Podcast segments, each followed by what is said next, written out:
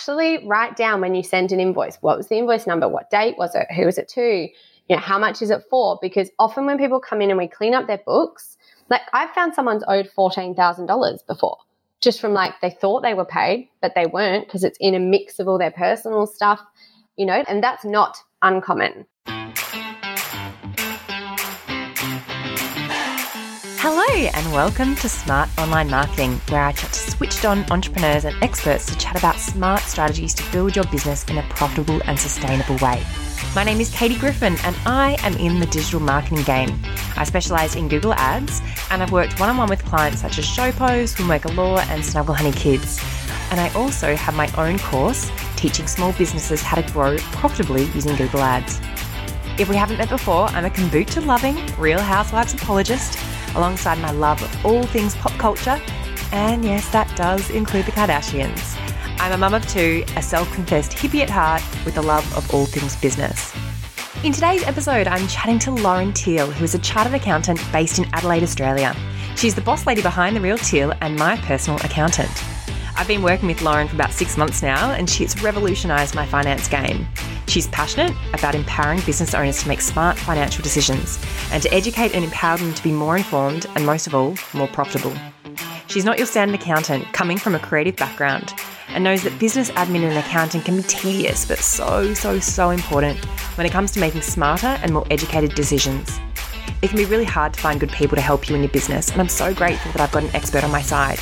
I cover it briefly during our chat, but I'm sure I'm not the only one. I've had a couple of bad experiences with accountants in the past. I've worked with bigger accounting firms, but I always felt like I got lost in the noise, or that I wasn't important enough, or I got charged for every email and phone conversation I had.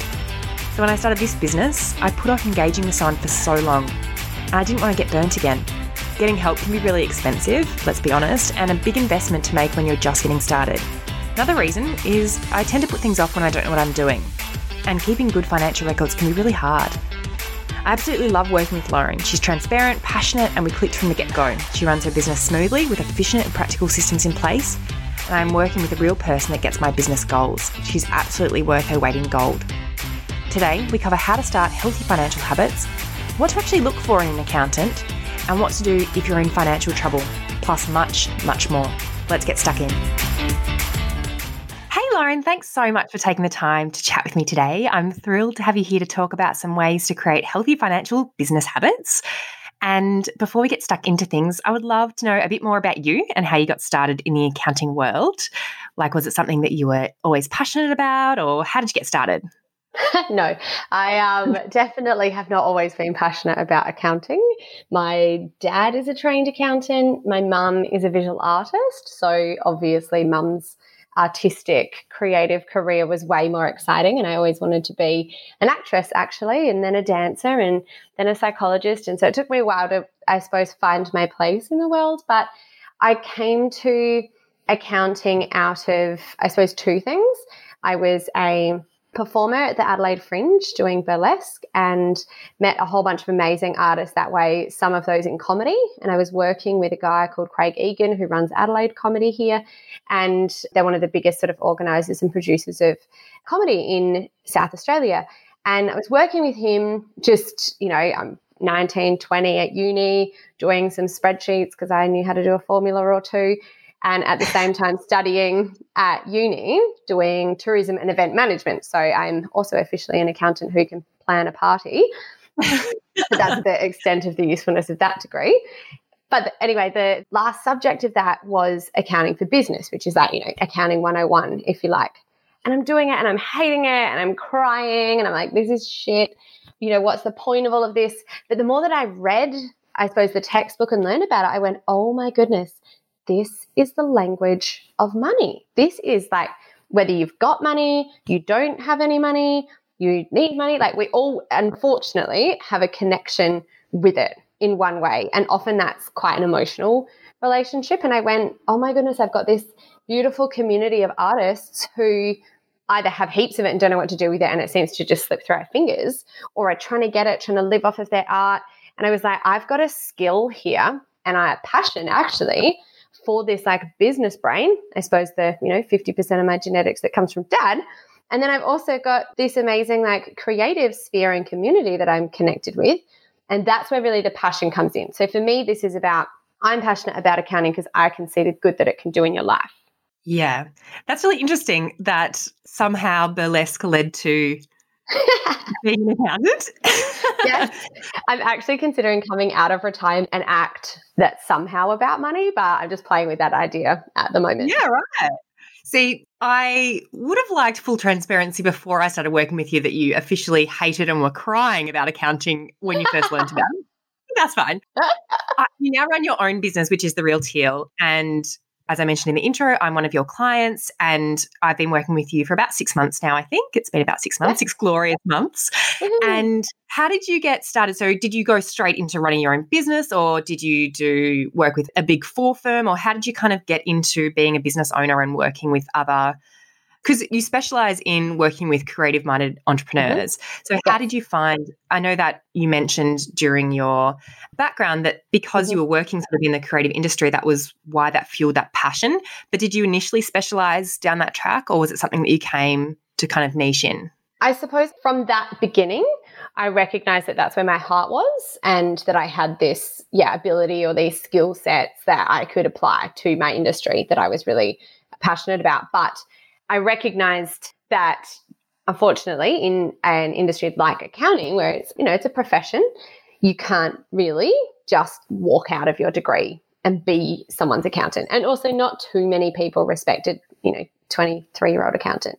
Where's your experience? And all the letters after your name and those sorts of things. So as much as i hated that because i'm like well i actually do have things to offer right now i went you know what? I'm going to have a much better base and a much better offering and value add the more experience, the more education that I get here. So I went, all right, I'm going to work for one of the biggest firms. So, yes, one of the big four was where I officially started. I went for their vacationer program, got a job as a graduate, stayed there for two and a half years, I think, and then have also spent some time working probably for the non accountants. It all sounds like all the same words, but I went from accounting to tax accounting into finance. So, I worked in business development in the share market with some ASX listed companies. And that was really exceptional. That's kind of where I learned the sales side of things, which was interesting as well. So I've done that. And at the same time as those adventures was studying and getting my chartered accounting qualification. So it was sort of after that point, so three or four years where I, I went, okay, I think I'm actually now in a position to make this more uh, serious, more real jump and commitment to my business and what's always been my vision. So I've been working on the Real Teal. was officially registered like three and a half years ago. Um, so 2016, end of 2016, I registered the company name and was like, right, this is going to be my thing. But I went from like, you know, five clients who were all friends at that point to I think today my register's got about 122. So wow. Yeah, growth. Woo. And I just want to jump back a little bit because, you know, big four accounting firms are notorious for kind of really long hours and working into the ground. Like I have quite a few friends in that field where they go straight from school to getting one of the for lack of a better word, an internship kind of where they go through doing studying uni and then also working at the same time. And like they can be in the office from seven till 10 at night, particularly during tax season. How did you find that, I guess, coming from a creative background as well? Did that affect your mental health if you're working these really long hours and you're not able to indulge in those other passions that you've got? Some days for sure. But it's almost like when you do have a passion for the arts, like you don't see you know, your circus performers or your graphic designers being like, oh, 5 p.m., clock off. Like, so you know, the beautiful thing about, I was with KPMG, and the beautiful thing about that firm is that it's such a tight team and culture. Well, that was my experience of it anyway, that it feels like it's your business. It feels like it's your client and, you know, you're a part of a team and you got to play your part. And it's not actually about they expect you to do long hours. It's that like their work expectation um, work quality level is so high and you're new but they throw you straight in the deep end right so you're doing what it takes to get the job done i suppose mm. it's not like you're the most impressive the longer that you stay but at the same time it very much is a culture of like work hard play hard so yeah you know you may have worked in an insane thursday right but friday come 5.30 like everyone in the firm is at the pub having a drink. Like, I think that's the part that probably clients don't see, right? They don't know mm. that we're also hanging out all weekend and going to shows together. And, you know, it's, it's balanced, just not in the same way. We're sort of like binge workers and then binge partiers. Yeah. And it's probably, I think, what I'm finding now in the age group of my friends who are in that field is that it's just not conducive to having a family and establishing that portion of your life. So then it's, yeah, you can sort of do that when you're young, but the mm-hmm. expectation mm-hmm. doesn't really go away when you then go through and need to make some changes because you don't have the same flexibility, I guess. I think it definitely would be different. I can't speak on that from experience. Like I was, you know, early 20s going through that. So it is definitely a different phase. But I was pretty impressed. There were a couple of people who, when I was there, like even, you know, like guys are becoming dads and they took parental leave as well. So I feel like I was lucky enough that the firm I was in was pretty flexible on that. But I, I do imagine the reality of like how that impacts your career progression or whatever might be hard. Actually, I think we had one of the women on maternity leave be promoted while she was on leave. So I'm not 100% sure that that's necessarily the case in all of the firms. Yeah. But they were pretty good on that side. But it's also like, it must be hard to, you've just had, you know, a baby or whatever. And it's like, oh, I have another full time job. Fantastic. Thank you. Yeah. Yeah. The work doesn't go away.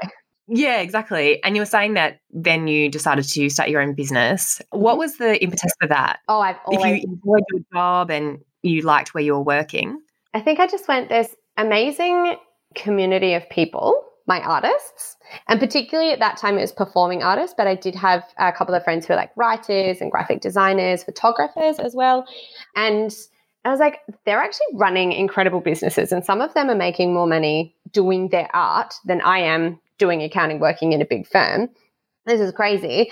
And all of the accountants of the world seem to just not understand that or like assume because it's I don't know if it's really how they feel, but they certainly made the artists feel that it wasn't a real business. It wasn't a real job to do the arts. And, you know, they kind of belittle them in conversation and things. So I was like, this just shouldn't be the way. Like, this doesn't actually have to be the way. But at the same time, often the artists didn't understand, okay, yeah, but the reality is like you have to eat. So I'm sorry, we're going to have to have some commercial consideration here or we're going to have to look at other funding or you know like there's a balance certainly. So i'm not a big fan of like the glorified suffering account um suffering accountant suffering artist. You know that was a stereotype. Yeah poor accountants. Oh my goodness with their stable jobs. Um, so yeah, I mean, I always knew I wanted to run my own business. I think that's also just a personality thing. Like, I work well with others, but I definitely do have some strong opinions and often I don't know, growing up with dad having run businesses, I've kind of had an early insight into boardrooms, into big decisions, you know, spoken with more CEOs than probably most kids growing up. Like that was kind of the world I was in. So I always knew that's the job that I wanted to be in. And like I think as a, like a manager, as a leader, as the business owner, your job's actually to work for your staff. So for me, it was like I love being someone else's cheerleader, their mentor, their guide, their you know empowerment, and help them to do what makes them happy and shine. So I was like, that's my skill set, and I kind of I can do that as part of a team, but I think I can do it best for my team. Yeah, and you said that you started off with five clients, and now you have over 120. Mm. That's pretty impressive in a couple of short years. So, from my personal experience, mm-hmm. it can be really overwhelming to address the financial aspects of your business or even develop those healthy financial habits when it comes to yeah. running your own business. And from my perspective, so I've had this is my second business that I'm running now. And the first time around, and even towards the start of this time, because I'm not necessarily empowered with the right knowledge about how to keep good habits and keep the records I need to keep and things like that, mm-hmm. I stuck my head in the sand and was like, that's something I'll deal with another time. And it's obviously keeps getting worse and keeps getting worse. And you end up not knowing the numbers in your business. Mm-hmm. And one of the things that I found about working with you is that you're very much proactive about the numbers help you make smarter business decisions and don't hide from them. And do you find that is something that is common among other business owners, entrepreneurs, is that finance and looking at what you're meant to do or what records you're meant to keep is just really overwhelming in general. Yes. with my clients, particularly. But you know what? I think it's actually probably across the board. It's just notorious for creatives, which is fair enough. Like it's using the other side of your brain. It's probably something that since you were young, you know, people are told, oh, you're not very good at math or spreadsheets are hard or whatever, and you've been focused on music class and art class. Like naturally, you know, we haven't necessarily grown up with that as our core strength. So I understand that it can create a lot of fear. Often money is also a really emotional thing. So for some people who come to me, it is my business is failing. Like I don't want to look at the numbers because it's bloody depressing. Or it means I can't do this thing I want to do. I can't move house or I can't separate from my partner because I'm not financially independent. You know, like there's a lot of big stuff. Like we become almost counselors as people come and join our accounting firm as well, which is beautiful. Yeah, a beautiful thing to share with our clients and to be able to do that. But you know, I really, I really love what you said because that's what I'm trying to do is you can actually do things with the numbers as well. Like we probably, as we pull your head out of the sand, there's going to be a bit of pain. There's going to be a bit of slap in the face with reality, maybe. But also, we're going to be able to move forward from that and we're going to be totally in control of it and we're going to feel really organized. And for me, that comes down to our core values here, right? Is I want you to be educated. So I want you to know what your numbers are and know how to manage it yourself. I want you to be empowered to make better decisions, to run better business. And I want you to be motivated. let's keep going. Like, let's make our art our full time job. So I think most clients, yeah, come to me in a bit of a mess, very fearful of the results that is going to come out when we do, you know, go through everything and organize it all. But sometimes it reveals really great opportunities for them, or actually, a surprise, you make heaps of money and we need to get you registered for GST. Or, you know, quick, let's plan for the tax bill you're probably going to get, or whatever. Like it can be actually a really strong, positive thing to go through this process. And even from like as you mentioned, it uses a different part of your brain. But even me, like I'm a very numbers focused, very mm-hmm. like I love looking at that sort of stuff. But even then, I still find it's very overwhelming because it's like I don't know whether I'm doing the right thing, so I'm just not going to do it at all. Or you're starting a business by the flying by the seat of your pants, and suddenly you've got to establish these really, I guess, routines where you have to become really on top of things. And that's where mm. I struggle because it's like if I don't have the coaching or the guidance or know what I'm doing, I'm just going to avoid it altogether.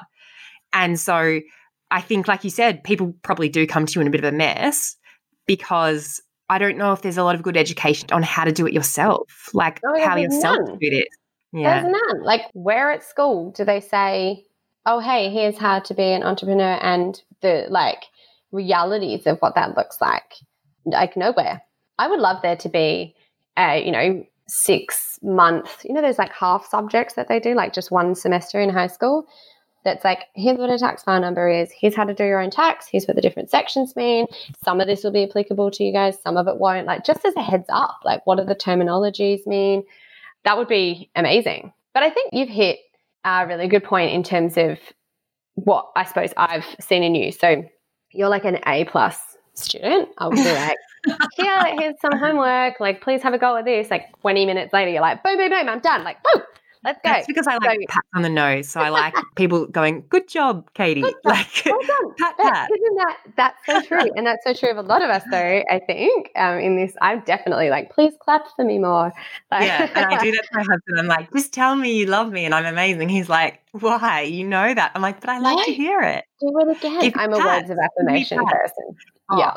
Love 100%. languages. Me, I'm words of affirmation, and that would be my husband's lowest. Like he yeah. does not care. I could tell him he's the most amazing, beautiful, and he'd be like, whatever. Like I don't care, yeah. care factor zero. Whereas I'm like, love me. Like I'm like a needy yeah. puppy.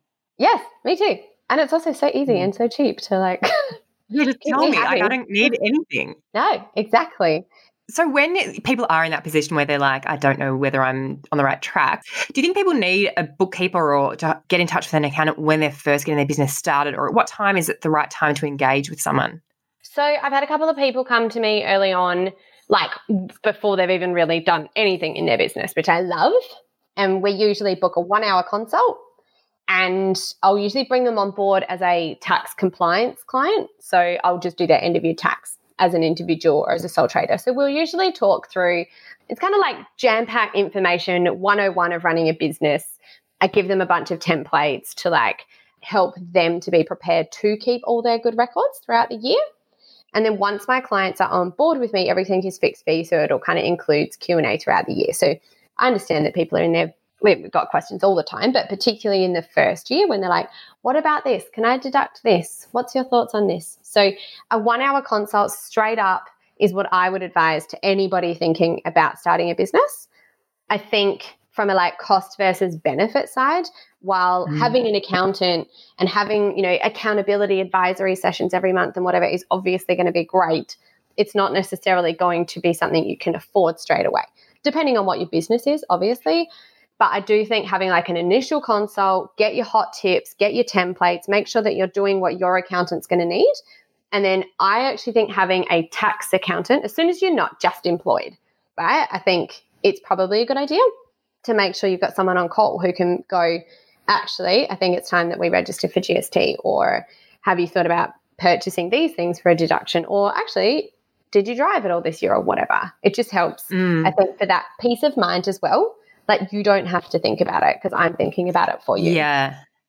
And I do like that aspect of it. And I do also think that you mentioned how it's a cost up front that a lot of people sometimes if they don't know whether the business is going to take off or whether it's going to work, it's money hanging down on the table, putting money on the mm-hmm. table to say, mm-hmm. I need advice. And that's also where I think people tend to hide away because they think it's going to be so expensive and I'm going to get gouged. And I'm the past have been had yeah. two particularly bad experiences with accountants mm-hmm. where they weren't doing what they were saying they were doing. And they, for mm. example, didn't register me for GST when they should have done it 12 months ago and all these sort of things where it's like, I think people mm-hmm. have tended to be burnt by accountants and financial professionals in the past. Yeah. How have you found that people have got some of that baggage tied to them as well when they come to you and they're like, look, I've actually had really bad experiences in the past and mm-hmm. I don't know if I trust you yet. I don't know if I trust this process yet. Mm-hmm. Yeah, for sure. And like, I mean, that's in any industry, I suppose. There's good, better, best, right? Like, there's going to be people. But I feel like are, in the accountant industry, there's that stigma against. Yeah. It's also like, can I just be honest? It's like really tough when you're like, okay, I've got 120 people's deadlines. You've all got different things. Some of you've got multiple entities, some of you don't. Some are registered for GST, some are not. So, like, I actually get how hard it is for accountants. Like, I'm a tiny baby firm, right? But it's no excuse. So, what I've done on my end is go, okay, that's just way overwhelming for me and impossible for me to remember. Like, I think that's how accountants end up in trouble or forgetting things or things slip through the trap through the cracks. Because if you're not the biggest client, you're not always on my mind, right? So the little guys get put at the bottom of the list and often forgotten about. Whereas I went, okay, I need to rely on amazing software systems. So like you've sort of seen mm. some of the back end of that, but like and I love every, it. Oh my gosh, I love it so much. And also mm. it has saved my life and helps me to give like a really good service, I think, and keep everyone on top of what they're doing. Because a big part, I mean, accounting is accounting for what has happened, but I think it's also accountability, like from my side and your side. So I'm like, what do you want? You want me to keep you in check? All right, fabulous. I need a very tight calendar. I need amazing to do lists. I need deadlines you've got homework. Like we're working together on this business. This isn't like I want an accountant who just does everything for me. Like, no, this is your business. You should take mm. responsibility mm. for your business. I will take responsibility for mine and we'll work together. Yeah. On that, what do you think are some habits or tips that you've got for people just getting started to start to develop those really good habits so that when it is time for them to engage with a bookkeeper or an accountant, mm-hmm. they can kind mm-hmm. of say, I've done this yeah. I've started keeping like do we keep all the receipts? Do we keep a spreadsheet? Do we have mm-hmm. any like what do we need to keep track of? Okay, I think the first thing that I think people should have when they're going to have a business, like a sole trader business, particularly, which is usually where we start, is obviously you need to have your ABN registered. And then I get a separate bank account with a debit card attached. I hate credit cards, but you do you. Debit card attached. And then I also have a savings account. So, like two bank accounts, one with the card, one for savings. And can I just say, you sent me a list saying you need to do this now. Like you had this all in your checklist saying you need to have this bank account with this. Yeah. because if you do nothing else through the year, I'll be like, grab me your bank statements. And that's going to tell me everything your business did. in terms of ins and outs, right? It's not perfect. There's probably a time that you took a cash payment or whatever, but like rather than coming to me with a box of paper I can do nothing, not nothing with, but I'm going to charge you a lot to manage. You've got a beautiful bank statement that's already organized. It's with a third party. So I, I mean, I trust the bank weirdly, probably more than I trust the client's record keeping. So I think that's a, a good place to start. That's kind of your minimum. But then so I think straight away separate your finances. Account, just like boom, personal and business. I know that you are your business, so technically it's still you, but it just helps the record keeping, right? And it also means your accountant doesn't need to know, oh, this is Uber Eats. Oh, I went to Macca's. I went to the yeah. strip club. Like, I had this where my first business, I was a sole trader initially, and everything was just mixed in. And then when it came time for me to hire someone, I was like, I have no idea what that is. and I probably didn't get as many deductions as I should have because yeah. it was all over the place. Well, you start making things like, I don't know, just don't deduct it. Oh, I don't know. Like, I get that a lot where we go through and I'm like, mate, like, unless you've got your supporting evidence and you know what that is, like, it's really hard for me to put that through. So, that's probably your third thing. So, like, number one, separate bank account. Number two is good spreadsheets. So, like, actually write down when you send an invoice what was the invoice number, what date was it, who was it to, you know, how much is it for? Because often when people come in and we clean up their books, like I've found someone's owed $14,000 before just from like they thought they were paid, but they weren't because it's in a mix of all their personal stuff, you know, and that's not uncommon. Often we will come in and be like, all right, let's import all of your invoices. Now let's match them up. Oh, surprise, they're not matching because they didn't pay you. So keeping track of that is huge. And then the third one is you actually do need to keep all your receipts, but you don't have to keep them in paper format. So I just take a photo of everything. Like the second I buy it, boom, take a photo. And then I've got all my photos are immediately backed up to Google Photos. So even if I forget to file it properly in my Google Drive, I know it's somewhere.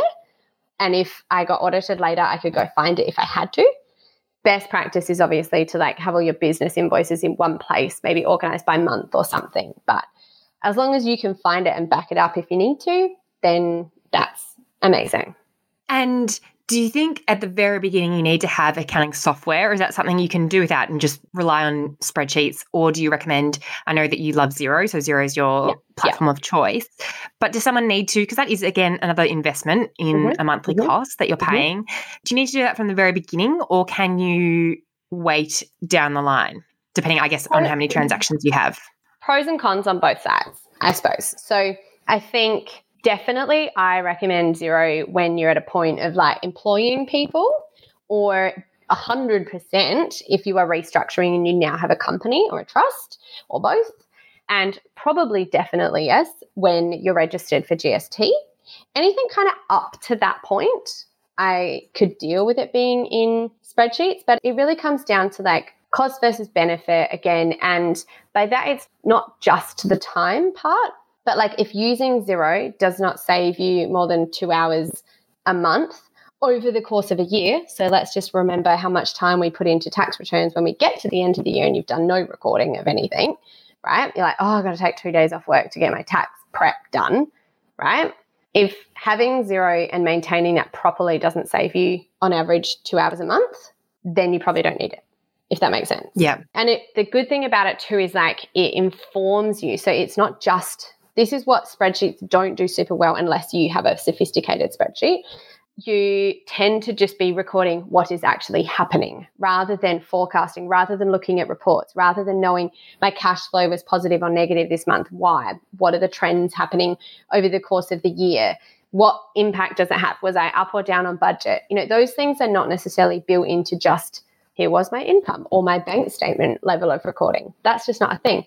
You don't have the data available to you to actually use it to spit out the other side something that helps you to make better decisions, right? Mm. Or to roughly mm. calculate what your tax is going to be or how much you might be able to pay yourself. Like those sorts of questions we get a lot. And often it's like, well, I can't just like throw a number out there. Like I need good data, good data in, good data out. Does everyone need a bookkeeper or can they do it themselves? Do you need to have a third party doing that for you?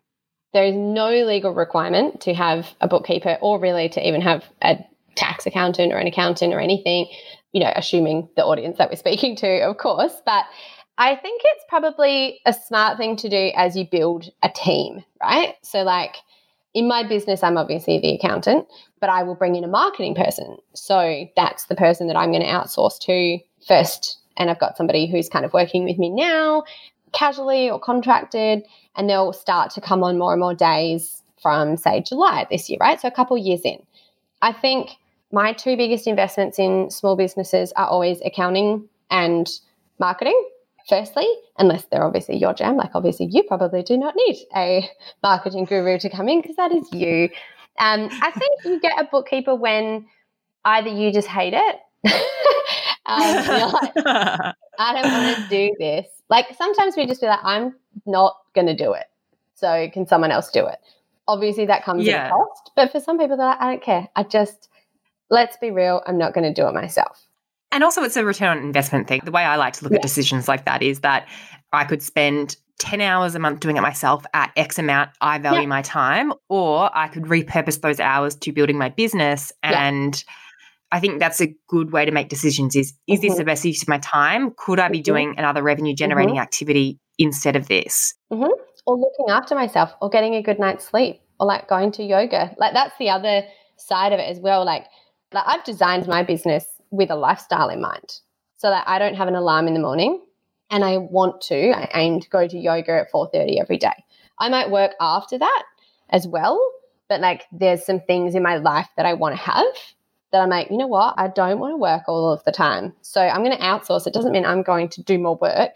It means I now get to meal prep or whatever. Like, isn't everyone's aim kind of to like not work meal prep? yes, meal prep. Oh my gosh. Oh. Everyone's aim is to meal prep. I'm sorry, I'm holding my you up then. To pay a chef to come and live with me and do that for me.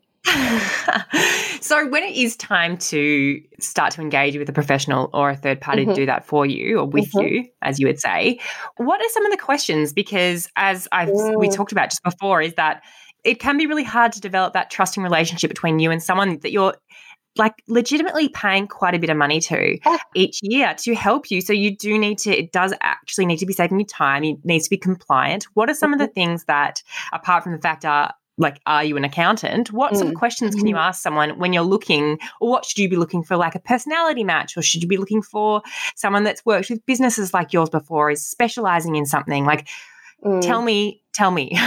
Best thing. Not I that mean, I'm changing accountants. Was, no, no. If I was trying to choose someone, right, I would obviously first be asking friends, family, other people in my industry, my network, who they use. So I feel like word of mouth is really important because it's such a trust based relationship. And that's really hard. Like yeah. I can make the most beautiful website, which I think I have. But ultimately, it is beautiful. Anything. Like that could say anything though. So I think checking in with like existing clients or past clients, even like why did you go to that accountant? Why did you leave that accountant? What was your experience? It doesn't actually mean like if that person left, it doesn't actually mean it's a bad accountant. That just might not have been the right vibe. They might be like, oh, they email me all the time. And you're like, oh, fantastic. I want one who stops yeah. calling me, you know, whatever. Everyone's got a different communication preference, different needs in that sense. So if they've got good reviews and they've got good like Google reviews or actual sort of word of mouth reviews, I think that's an excellent place to start. So taking recommendations. Then I think having like video or face to face meeting is, or even a phone call, like you can tell someone's vibe from a call. So when you're choosing an accountant, you're kind of choosing a, I think, ideally a partner for life, right? It might not work out like all relationships, but let's aim for forever, right? So you want to be picking someone who's going to be with you, you hope, for every new business that you have, when you sell a business, when you decide to close your company, when you need to move states, when your personal relationship comes together or breaks down or whatever. Like we're kind of like inside your lives. So you want somebody who you do intimately trust, but also who is professional and experienced and gets you. For me, I went down a specialized path in terms of like my niche market. Other people, so I offer, I suppose, a depth of experience in my particular area, but I'm not going to be at all the best person to speak to about construction accounting or something to that effect. So you might want someone who's a generalist because your partner has a very different business or industry, or, you know, maybe you're going to vibe differently with someone. And then I think like it's almost like a baseline assumption. Obviously, they need to be qualified. They need to, like, you can't be an accountant and not be qualified. CPA or CA are definitely what I would recommend. And then I think you need to think about whether you fit best with a small firm or a big firm. And there's pros and cons on both, right? Like, big firm, you've got an entire army of people behind you. Like, you got a question, we will figure it out. You know what? We'll be there till 10 p.m. figuring it out. But if you have a small firm, it's like, I'm actually really invested in your business personally. I have an emotional connection with you. You speak to me every time. And, you know, I'll probably still work till 10 because I give a shit about you. So I think it comes down to like what you are like as well, what your business needs, and then finding someone that's a good fit for you for the future. And do you recommend working with someone local? I know this is mm-hmm. probably a loaded question because we work interstate together. So I, for my particular needs, I don't like face-to-face meetings. I don't like having to get in the car and drive yeah. and park and like that to me is just an added waste of my day. So I want someone that I can work with all online and not have to worry about that. So I guess I've answered my own question. That would play into again what you're looking for. If you like face-to-face meetings, then don't work with Lauren. But is there any need to have someone that you go face to face and deliver your bunch of files to? Hmm. if you still have paper files, then yes, because you're not going to post them to me in a different state. But so someone someone said to me once, when you start your own accounting firm, most of your clients will be plus or minus 10 years of your age, right? So like right now I'm about to turn 29 and yes, majority of my clients are between 20 and 40. Right? So most of my clients are pretty tech savvy the nature of my industry is that they're all moving around, all that sort of thing. So I've built a business that means I can work from Bali if I have to get away or me. And I also can have you work from wherever you want in the world. And that's the kind of business that I wanted to run. And I think that's helpful for my clients. So if you run a business where it's very paper heavy, then no, you need to have somebody that is really local. But I suppose it comes down to what you are willing to give, right? So, like, I can't sit there and literally hold your hand through stuff. Like, we have to do a share screen, or I can't take you out for lunch so much, you know? So, there's some limits on how I can do my customer service or my relationship building and things. I just send you cookies instead. So, I don't do nothing. But yeah, I guess I don't think it has to be local. Like, absolutely not. I'm much more of the view of like, get the right person for the job mm. with the right tools to do that job, and then you're fine. And one thing I really like about you, and I don't know whether this is, I haven't experienced it before, but you split the way that I pay you into a monthly balance. Because what I would find in my mm. old accounting experiences is mm-hmm. that in July, I would get this lump sum bill for multiple 1000s of dollars, and I would have to think, oh crap, I didn't expect that was coming. And then you've got to pay the tax bill on top of that. And you could be down like 10K in one quick month. Whereas what I like about you is that you have the ability to each month, I know I'm going to get debited the exact same amount. Is that something you also built into your business with the foresight? That's the way that people should be budgeting is paying for your accounting throughout the year rather than having one big lump sum in mm-hmm. July or August or whenever you lodge your taxes. Yeah. So I'm very fixed on the total that I charge, right? So I'm like, yes, my value is not based on your budget. But because also I feel like artists, side note, will respect that. Like we've all seen that little cartoon drawing of the like horse, like here's what they want to pay for and here's what they're asking for. You know, like it's sort of like, well, accounting's my art and it's the same deal. So I'm offering you X value here, but let's try and spread out that cost. Like I know what I'm charging you because it's fixed fee. If I manage to get your work done in 10 minutes or an hour or whatever, woo, sick profit for me. If it ends up taking me way longer than that and it's a cost, well, poor me. And I need to get better and I need to train more and I need to improve my own efficiency. So it actually motivates me to run a better business and to provide better service. And it also means I'm not like charging you for, I think, for stupid things like, oh, I had to do some printing or I had to answer an email, or like, I don't need to waste my time tracking what I think is just customer service and being a good business person. I don't track any of that. I'm like, let's just do the best job that we can for our client. And the end result is going to tell me whether that was um, the right thing or whether we could afford that or whether we need to improve. So the payment plan side is where I am flexible with my clients. And I think it ties in, like you said, to what I recommend in the coaching program. So in that, what we're trying to do is say, yes, when you run your own business, often there is a either lumpiness to your income or at least a seasonality. Like every business, I think, has got some level of, you know, trend that we can look at. And it's saying it's so much easier, even personally, to be like, okay, I know that I receive $800 a week and my bills are 500 or 600 or whatever. It's so much harder to say, I get 800 a week, my bills are 400. Oh, except for that one that's now two grand, you know, mm. that's really hard to plan for. So I'm just trying to go, we know what it is going to be, and let's spread that out as much as you know is possible. I like everything to be tidied up by the end of the financial year because it makes my accounting way easier. But other than that, I'm pretty happy with a sort of fixed and then flexible plan. I think the other thing on it too is like cash flow.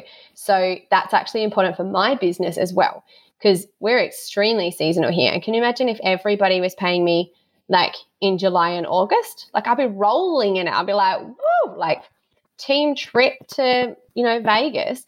And then we get to January when no one is thinking about tax, fair enough. Like right now, everyone, you should be booking in your tax, please. But, you know, cash gets tighter in this period. So it's it's also a technique that I'm using in my business that I think a lot of service-based artists could use in theirs. Like not necessarily if it's so project-based, but I think getting people onto a retainer type agreement is really helpful for you managing your own cash flow too. And I do like it that I know that when I'm emailing you, I don't have to worry that you're going to send me a bill to answer an email. Like I really like that aspect of yeah. it. So I think it works. Again, like you said, when you're looking for an accountant or someone that you are working with in a professional capacity, mm. they need to be someone that's your vibe. Like that's the same when I'm working one on one with clients. If someone wants a lot of face to face, I'm not the right person for them. But if yeah. someone wants really great service and they know that they're going to get the job done no matter what, and they're flexible in terms of location and also they don't want someone that's corporate, then I'm the person for them. So it depends on what you're kind yeah. of looking for in in a service partner, I guess. One question before we do finish up is that mm-hmm. what can you do if your financial situation isn't great? What are some strategies to actually get out of that? Cool. Yeah, good question. I think this is really number one is give yourself time. So don't expect a result overnight.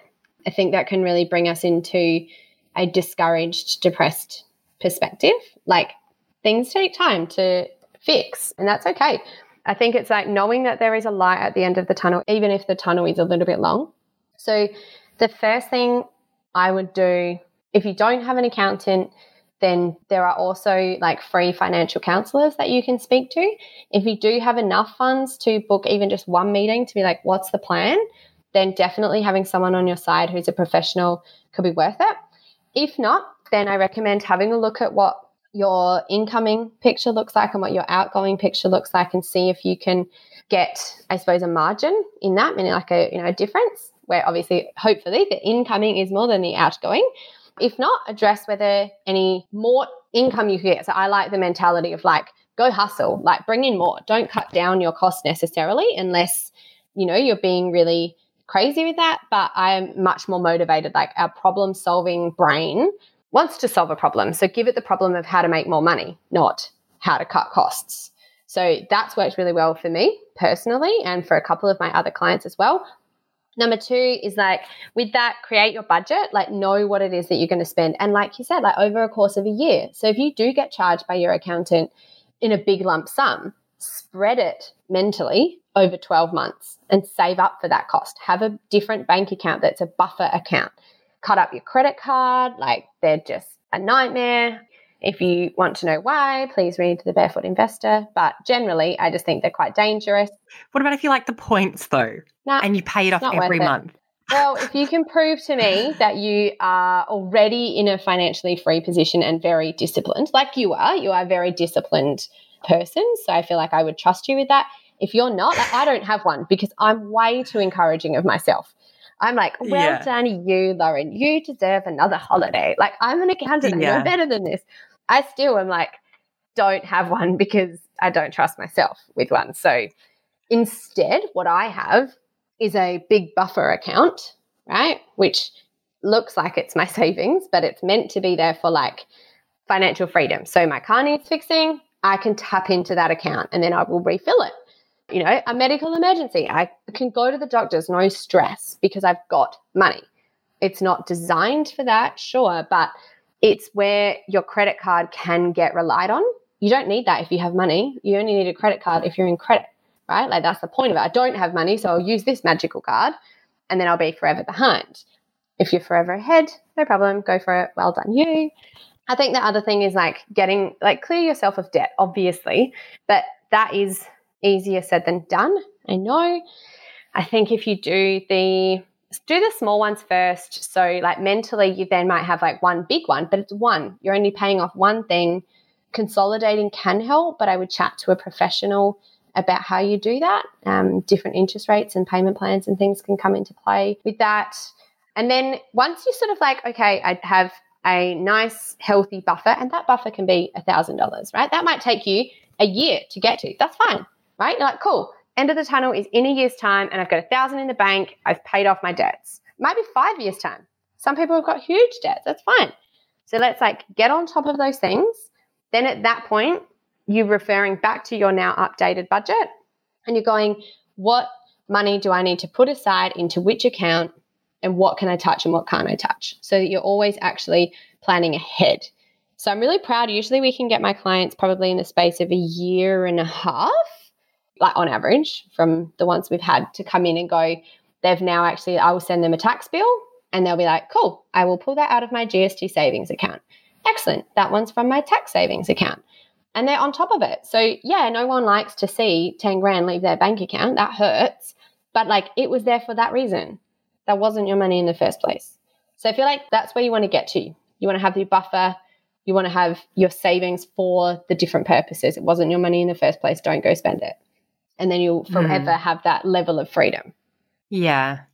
And I think that that's the important part of also having someone on your team or as in a third party mm. if it's not directly on your team is that giving those sort of that advice where they can say this is what's coming up what sort of plans can we put in place to actually forecast for that is really helpful as well that comes back to the record keeping that's like we can help you so much if we've got good data right so if you keep tidy books which we can help you do, then we can actually be like, hey, I think you're going to be looking at this for tax time. Let's save for that. Yeah. Well, thank you so much for joining me today. Can you please pimp yourself out? Where can people get in touch with you if they want to follow you, give your handles or links or whatever you want to do? Yeah, I keep a reasonably interesting Instagram for being an accountant. So that is the real teal one. And my email is hello at therealteal.com. And you can check out my website, which is the same, therealteal.com, because we're international, baby. Whoa. Yeah, Amazing. Really. We're totally in Australia. okay, thanks, Lauren. Thank you. Bye. I hope you enjoyed my chat with Lauren today. If you want to connect with her, I've got her links in the show notes. Thanks so much for listening to this episode. I have a Facebook group called Smart Online Marketing, which I would love you to join if you're not already a member. I'm also on Instagram at Katie Griffin underscore, but please be kind as Instagram isn't my strong suit, but I promise I'm getting better. If you could also leave a rating and review and subscribe, I would absolutely love it. That way you'll get notified when the next episode drops, and I will chat to you then.